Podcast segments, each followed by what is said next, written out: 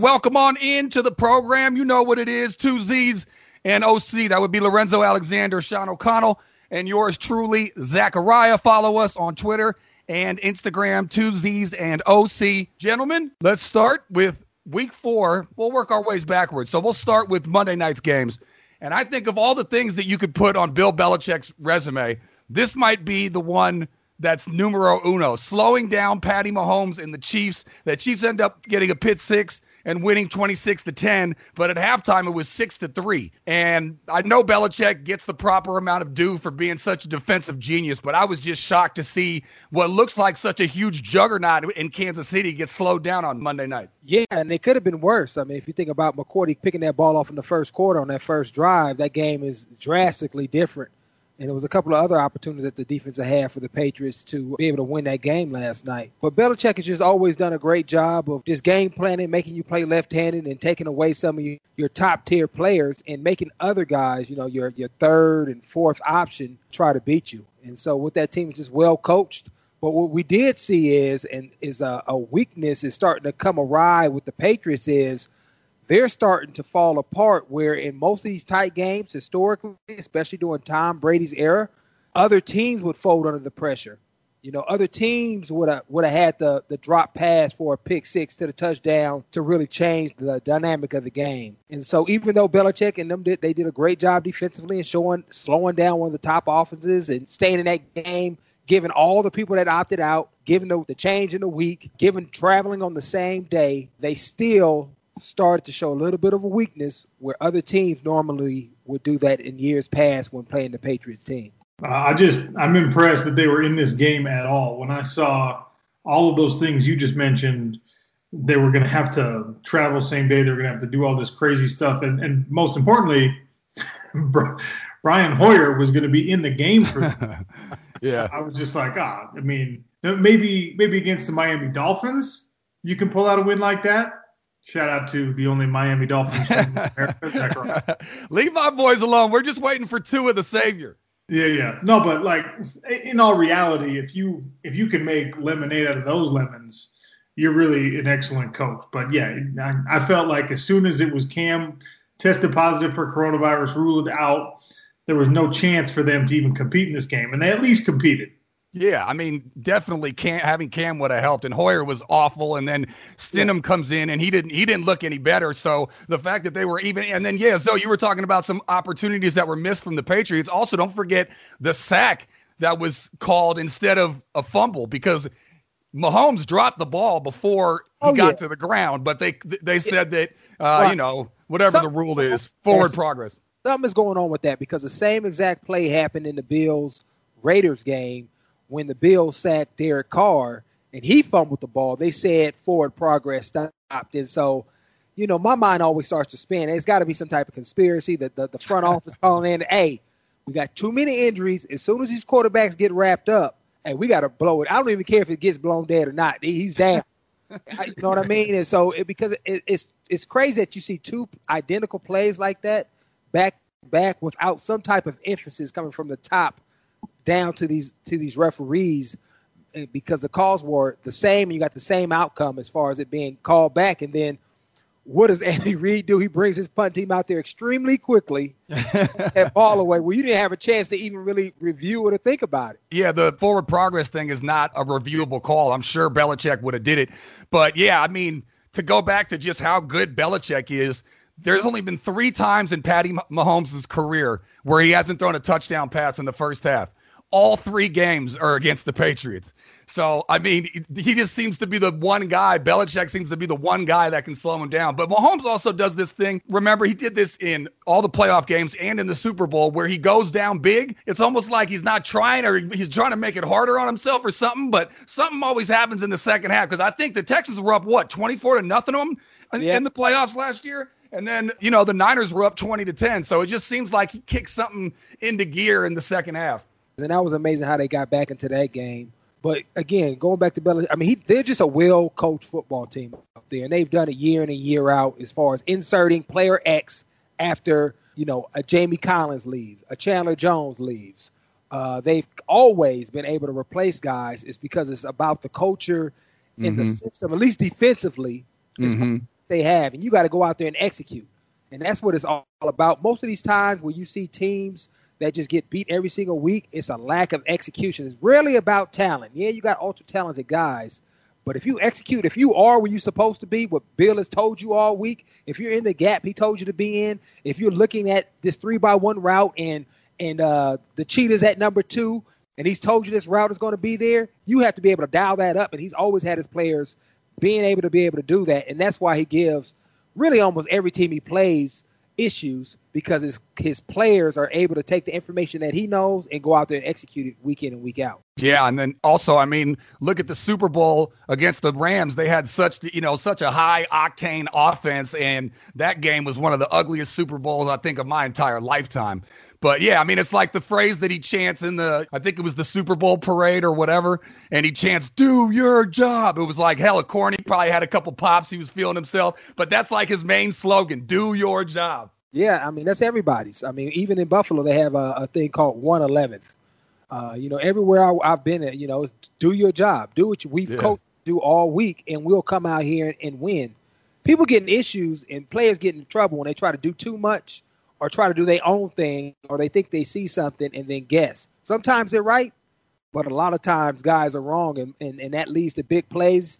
And in this league, you give up too many big plays, too many of those explosion plays, you're going to lose uh, a lot more of those games than you win. The other Monday night game, Falcons Packers, and boy, what a difference a year makes. And the Falcons are just a dumpster fire. They knew they now moved to 0 4. I'm not sure how long Quinn's going to keep his job, but the Packers beat him 30 to 16. Rodgers just looks so comfortable in this offense. But one of the things that he said after the game, and I wanted to ask you this, he was saying how much more comfortable he is with LaFleur and that they're on the same page. I realize that chemistry is a thing, but it, can it really be processed over a year like that? Yes, it can be. If you hate your coach or if you have animosity or resentment towards your coach, it bothers anybody, any yeah. relationship. Just think about, well, I know you're not married, Zach, but just imagine your significant other and y'all have tension. You're not going to operate at the same level you do when y'all on one accord. And that thing yeah. with any type of relationship that you have. Um, and so, yeah, it, it, you t- it's something totally that comes off of your back that you no longer have to worry about or think about. Uh, or man, I got to listen to this guy again. You actually come to work with a certain joy and happiness on your heart, and you just do better. And everybody can feel it, and it transcends to production on the field as we're seeing right now. The dude is playing lights out, um, and, and is just balling. I mean, obviously he's probably one A, one B with him and Russ is way they've been playing quarterback this year. Aaron Rodgers is a different animal, and I think part of the thing that's helping him now is he feels comfortable and he can be public about just that little comment he had on the Pat McAfee show today. You guys saw that? No, I missed it. So they asked that he was it was Pat McAfee and AJ Hawk were interviewing Aaron Rodgers, and they alluded to the fact, hey, last year was a bit of a, a down year for you. you. You struggled a little bit last year, which he they were 13 and 3 team. He had 4,000 yards and like 26 touchdowns to four interceptions. It wasn't a bad year by any stretch of the imagination. And Aaron Rodgers said, It's funny you mentioned that because a down year for me is a career year for a lot of quarterbacks. Right. Like that kind of diplomacy, uh, the lack of diplomacy, I should say, is something that, you know, I, he's socially uh, from the terms of like being like the NFL darling. He's never really hit that chord because he seems like kind of a I don't know a, a cold personality. But I think now he just doesn't give a you know what, and he's able to do that, and it, reflects in his play. Yep. Yeah. Yes, he got that chip on his shoulder. I mean, he's he's been walking around the league trying to destroy it ever since he sat in that green room for five hours and went number twenty two overall instead of number one overall. So that's his personality. You know, he's a killer. You know, it's that Mamba mentality, and uh, you know that's what you got to love about him. He's gonna keep yeah.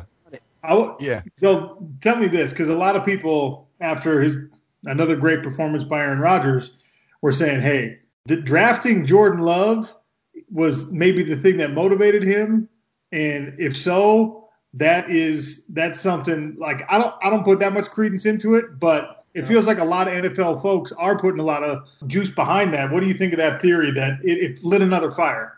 I mean, you just rallied off his stats last year. I mean, he's he's been motivated, has been. I mean, I don't know how much more motivated that added to it. I mean, i am gonna show you guys. I'm gonna show you uh, Green Bay. I'm about to put up all these yards and go to the playoffs and win us a Super Bowl. I mean, I mean, I guess.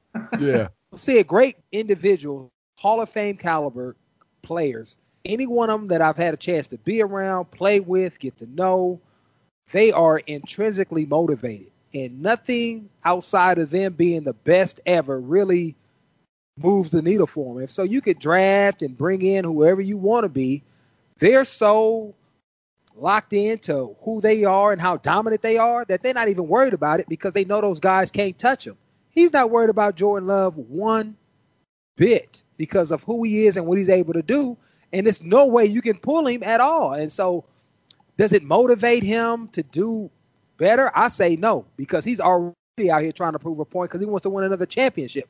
If anything is motivating him, is is that and being considered one of the greatest of all time to ever played it, and not just the the greatest core. You know, he wants to be mentioned in the, in the realm of a Brady, not just the greatest talented quarterback, but I want to be the greatest that played this position. So he knows he has to win more championships to accomplish that. And so that's what motivates him, not some dude that ain't gonna play until he decides he's he's ready to, to move on or, you know, the team decides to to release him and or trade him some way. I'm sure it doesn't hurt though, because you remember with the last dance in Jordan, he was constantly looking for reasons to be pissed or have a chip on his shoulder or whatever to like really stuff it down your throat. So I get what you're saying. Guys want to be great no matter what, but I'm sure it adds a little bit of fuel to the fire.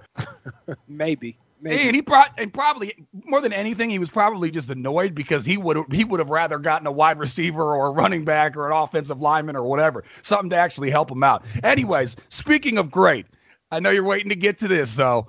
12 touchdowns, one interception, a buck 22.7 rating so far, and your Buffalo Bills are 4 and 0, led by Josh Allen. What'd you make of the candidate? Yes, yes.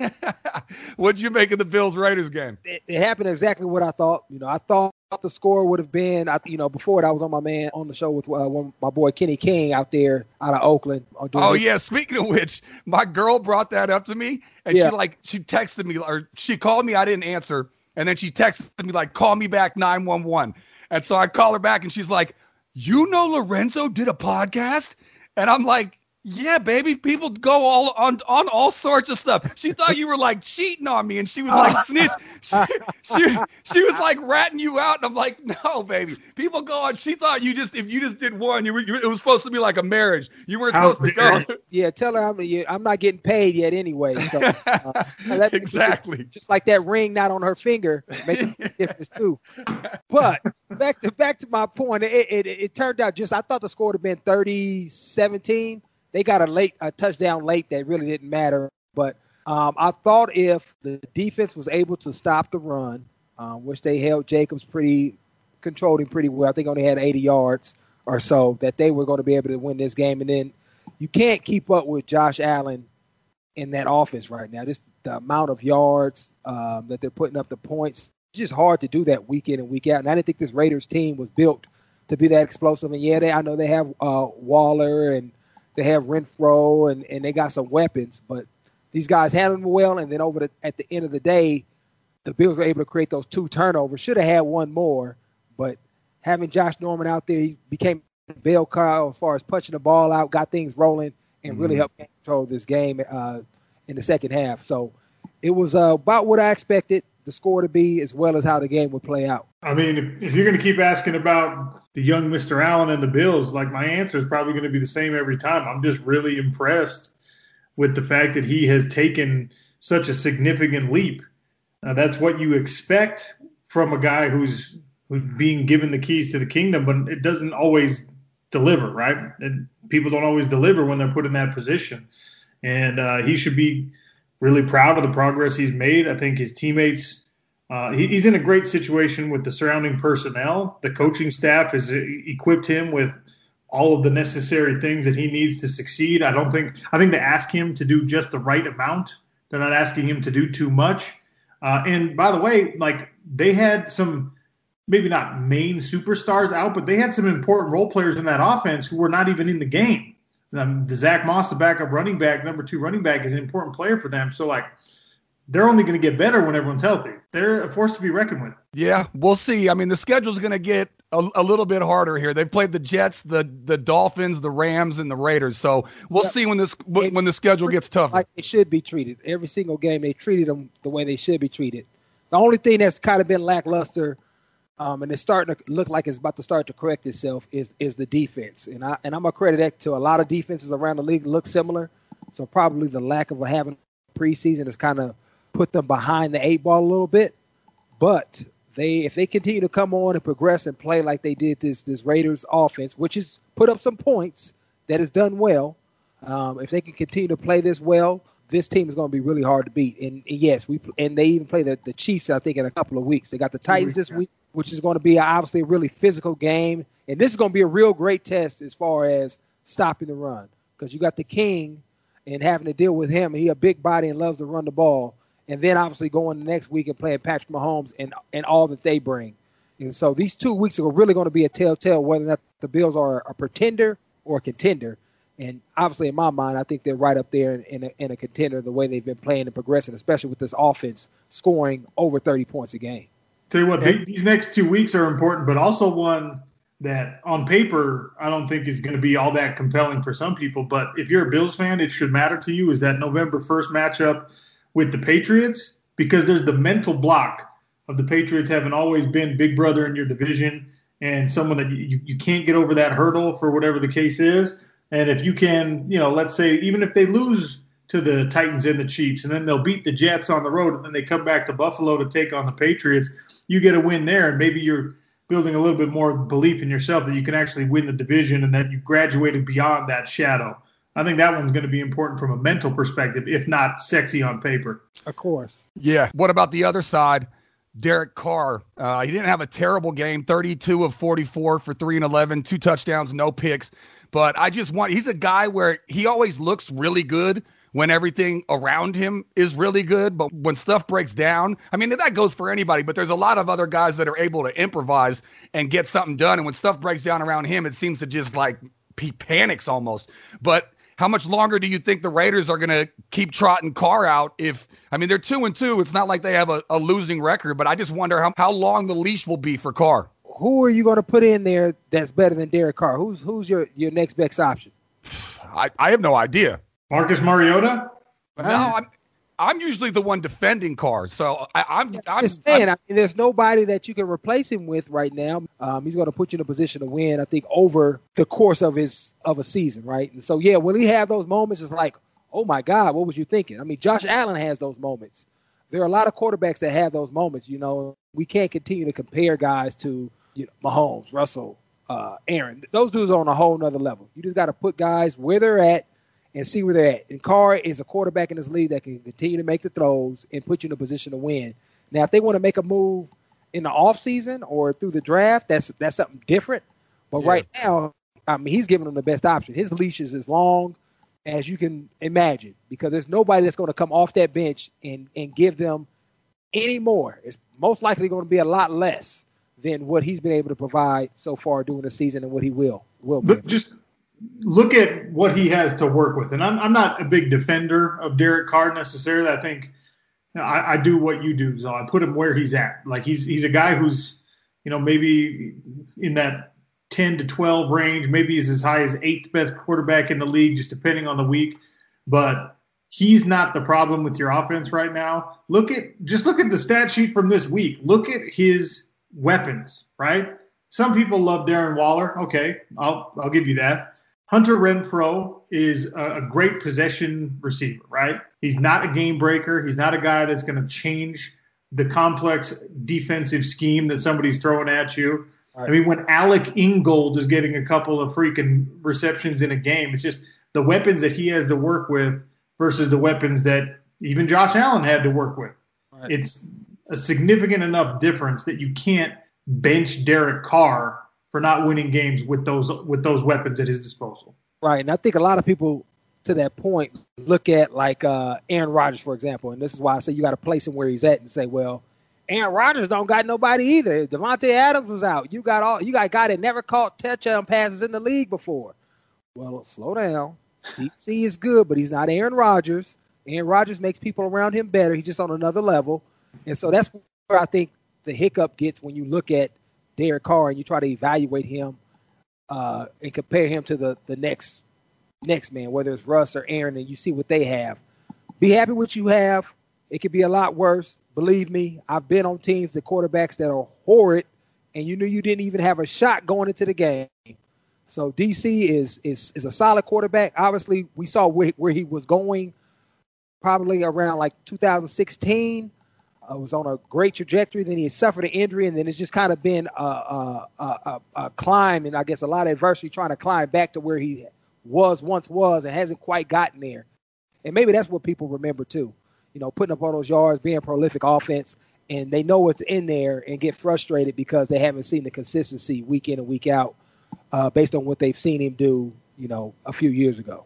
Yeah, tough one for Raider Nation. Well, let's just do some general NFL news. Houston's fire coach GM Bill O'Brien after 04 start in a in a sign of how quickly things can change. He went from being up 24 nothing on Patty Mahomes and the Chiefs last year to being out of a job. It was always kind of confusing to me. Like if you ever heard the phrase fail up, it felt like he was failing up, like he was failing, but then they were giving him more jobs. Uh, what did you make of the firing?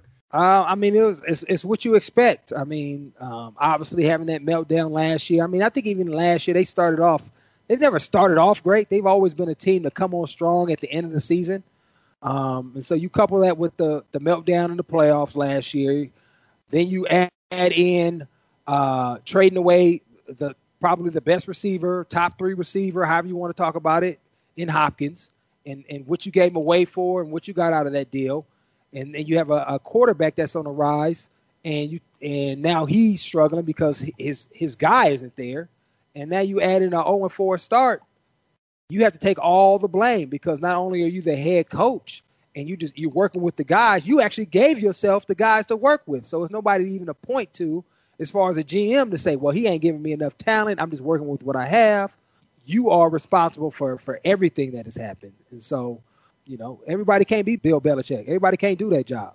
So he needs to figure out what his lane is, and maybe if he gets a job next time, he allows the owner or you know within his system to get a GM because everybody's not cut from the same cloth and are not able to hold two hats of that stature and and be able to operate on a level that's going to bring success in production that's going to provide you job security. If you want to do both of those jobs in the NFL, and Zo could speak to this better than I can for sure, having been in the league for as long as he was.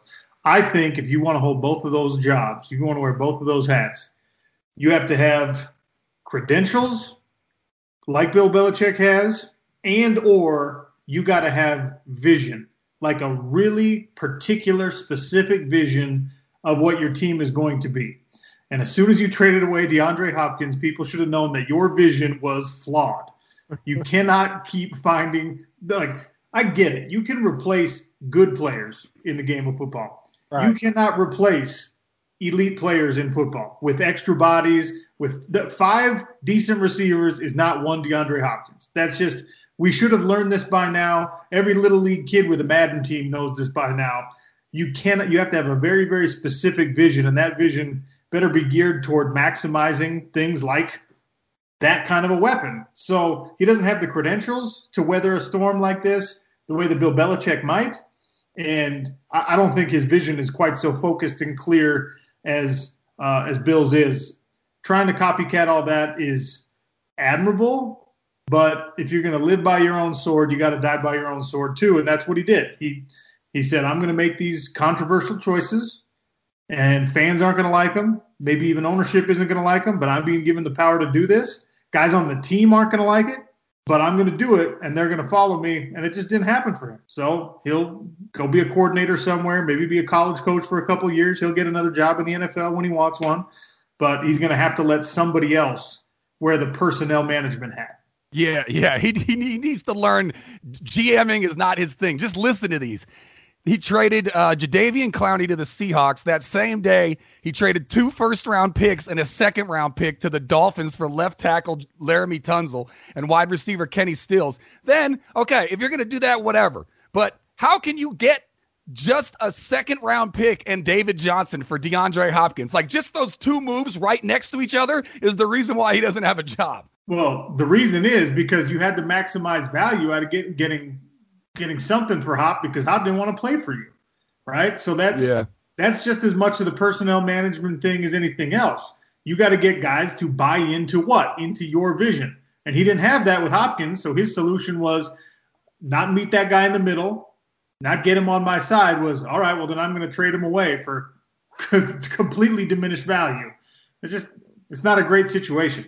How many people are both coaches and GMs in the league that do it well, other than Belichick? I don't I don't know if there is another one. You would think organizations would learn of seeing how many times it's failed and not do it again. But, well, even this is one thing that I actually I somewhat admire Jon Gruden for, even though that contract is absurd and I don't think he's ever really going to live up to it. But if you're getting $10 million from an organization every year, they're giving you the kind of power where you get to be the GM if you want to be a GM, right? But instead of saying, no, no, no, I'm going to do it all, he at least had the wisdom to be like, ah, I'm going to bring in Mike Mayock.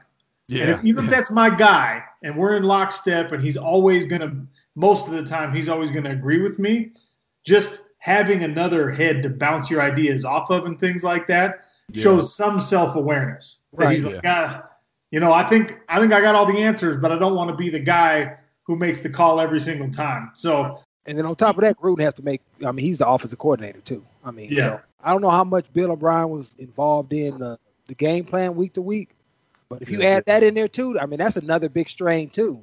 Yeah. Because a lot of yeah. times head coaches don't necessarily, uh, if they're a defensive guy or offensive guy, they allow their offensive coordinator and defensive coordinator to do the game plan. They may sit in the meetings and have some input, but they're not like out there physically going to call the game, come up with the game plan, watching a more extensive film to really break people down. And so if you throw that on top of what Bill O'Brien was doing in Houston, it, it really was he really was setting himself up for failure. Well, that's the end of the dumpster fire that you would call his run as a GM. Speaking of dumpster fires, the Dallas Cowboys. Good, good God. So when is the last time you remember seeing a team who had an offense this good and a defense that bad?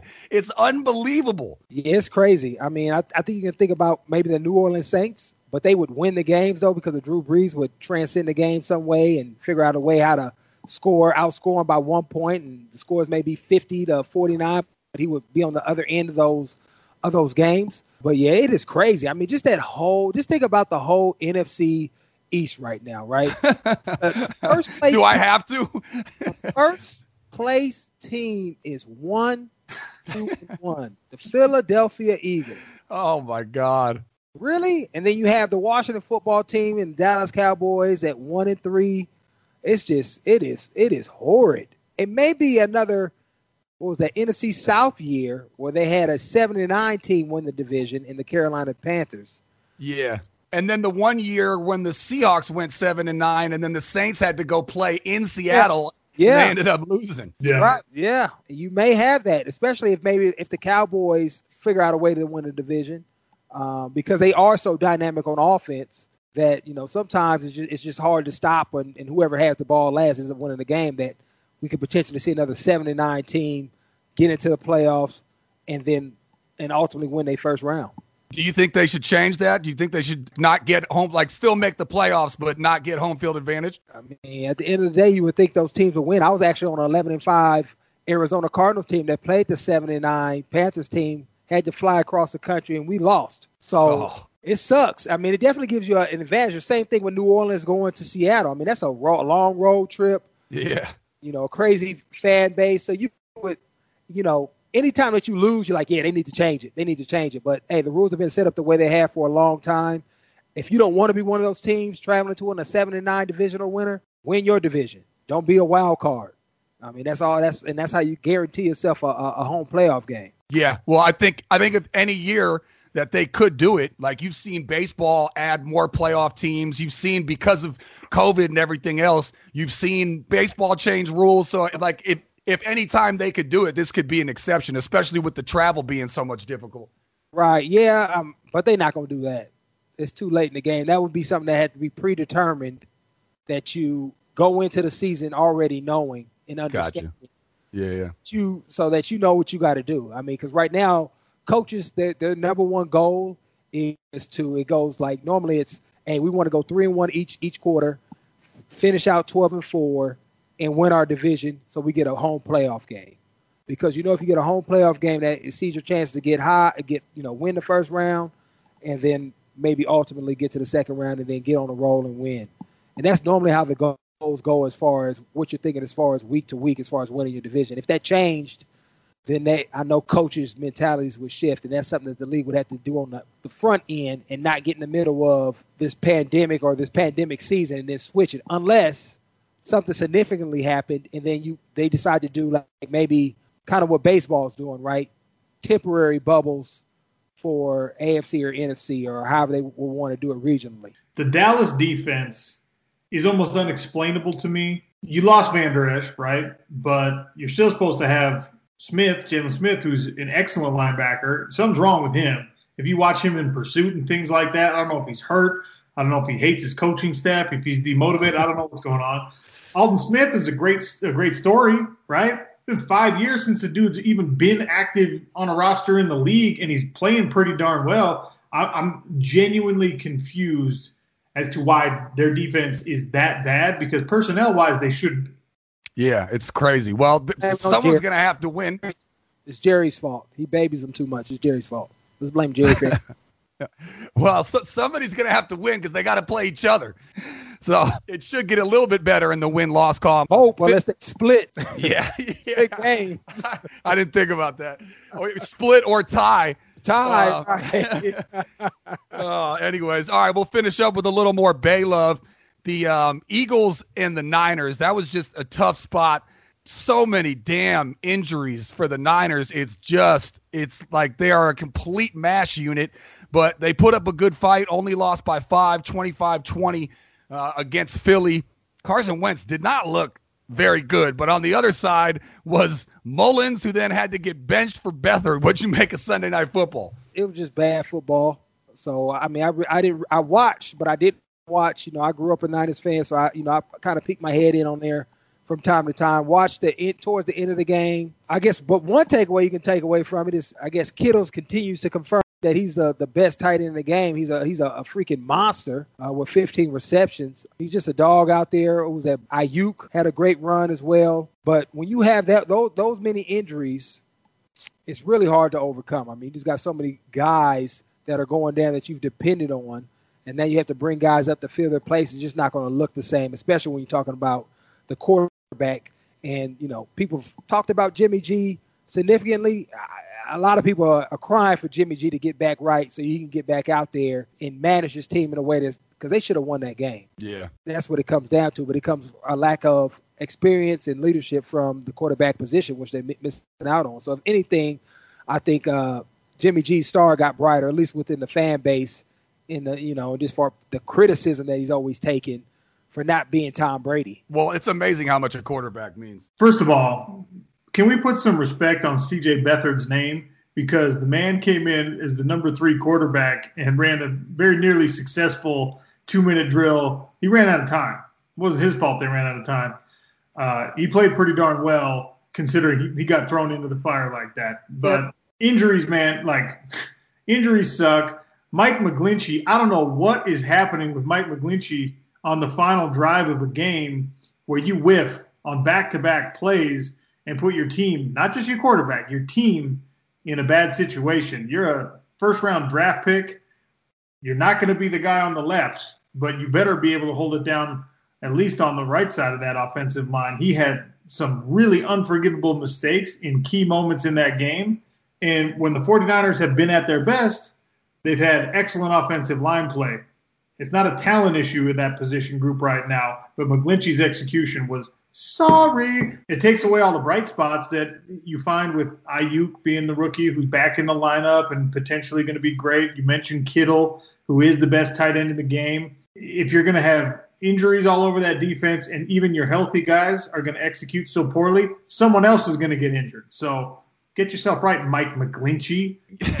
Have you ever marveled that the world can't produce 32 guys that are just really good at playing quarterback? Like you should have, there should be so many. I just, I it, it boggles my mind when teams lose their quarterback that the guy behind him is not just as good or at least close to as good. Like I just I just wonder how the world has not factored out or you know put them in a factory machine so that we can get you know 64 of these guys. How is there only like 15? It's it just blows my mind. the hardest job in the world. I mean, it's it's easy to process stuff, but you know, like Mike Tyson said, everybody got a plan until you get hit in the mouth, and so you add in that factor of getting hit, trying to process things down the field, moving at 100 miles an hour. Do I see this DB? I, I mean, it's just so many factors that go into it, and then I got to be accurate with all this chaos going around me down the field. So I mean, it makes sense why there's only so few and why they get paid the way they do. But yeah, I mean, it's it's just crazy, and I'm pretty sure some maybe some other factors that probably go into it. But yeah, it's just it's just hard. It's a hard job, the hardest job in sports to do at a high level consistently. And you know, anybody can come in and have a good two minute drill, or maybe a good week, or a month.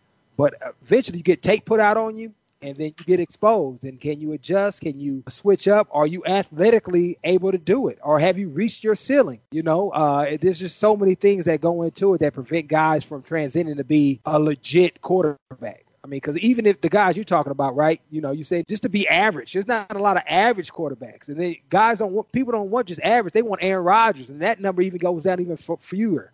So it's just something about the processing, being able to be fearless, and then be able to to grow and adjust. And not a lot of people have have the ability to do all those things, and you have to do all those things in order to be elite in the league. When you talk about why haven't we why can't we produce 32 quarterbacks that are capable of executing at the NFL level, it's the same question, although less visibly so. It's the same question is why are there not 32 LeBron Jameses or why are there not 32 Giannis Antetokounmpos who are the yeah. perfect blend of all of the necessary basketball traits. Because that's if you want to be an elite quarterback, if you want to be Patrick Mahomes or Russell Wilson or Aaron Rodgers or even dare I say it, Tom Brady, although he makes up for his relative lack of athleticism with his brain, right?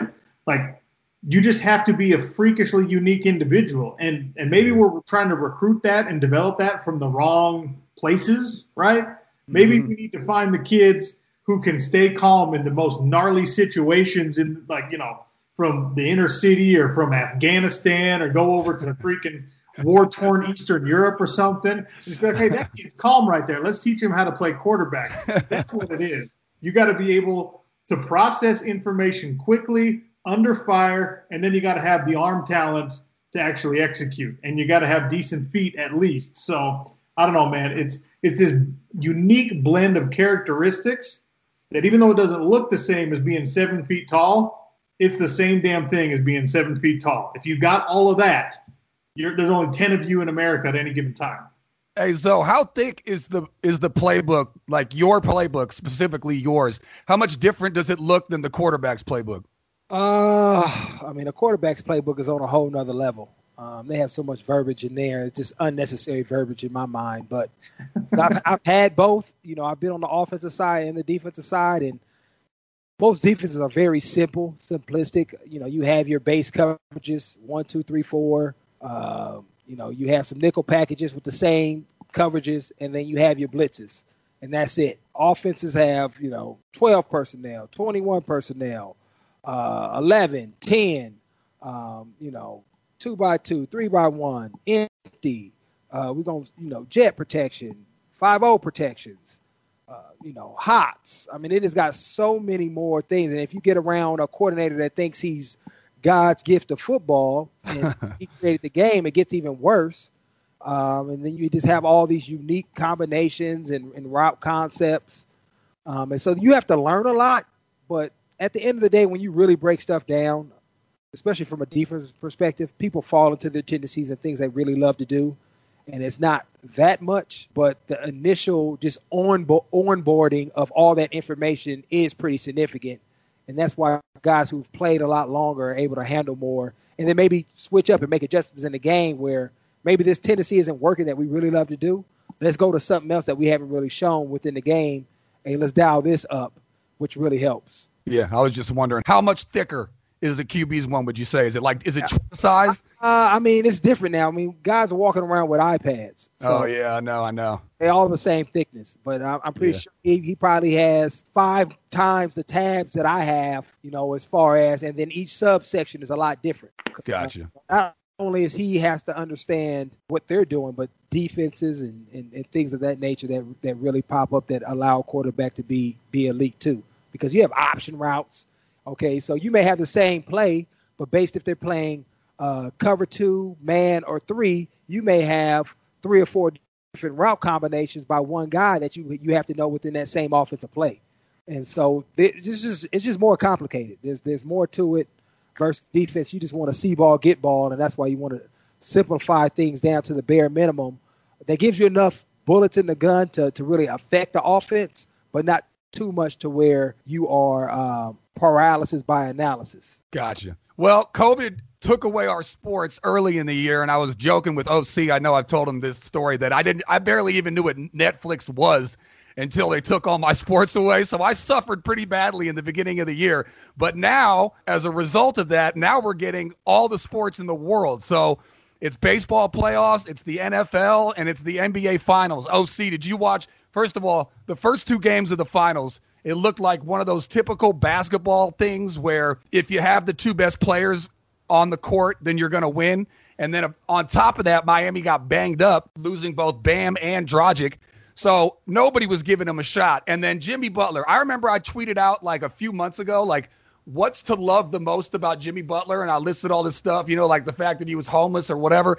You know, he had a real rough childhood. Anyways, that dude just took over game three and literally just said, I don't care that my team's hurt. I don't care that you're LeBron. I don't care that you're Anthony Davis, and literally punked them and brought the Heat to a game three win. He did, but unfortunately, he has to play a best of seven series against the two best players in basketball right now, or two of the three best players in basketball right now. So, uh, look, I didn't watch game three because of what happened in game one and two. It looked like Miami was just completely overmatched there was nothing that was going to translate for them. I didn't think, quite honestly, that Jimmy Butler had in him to do what he did in Game Three.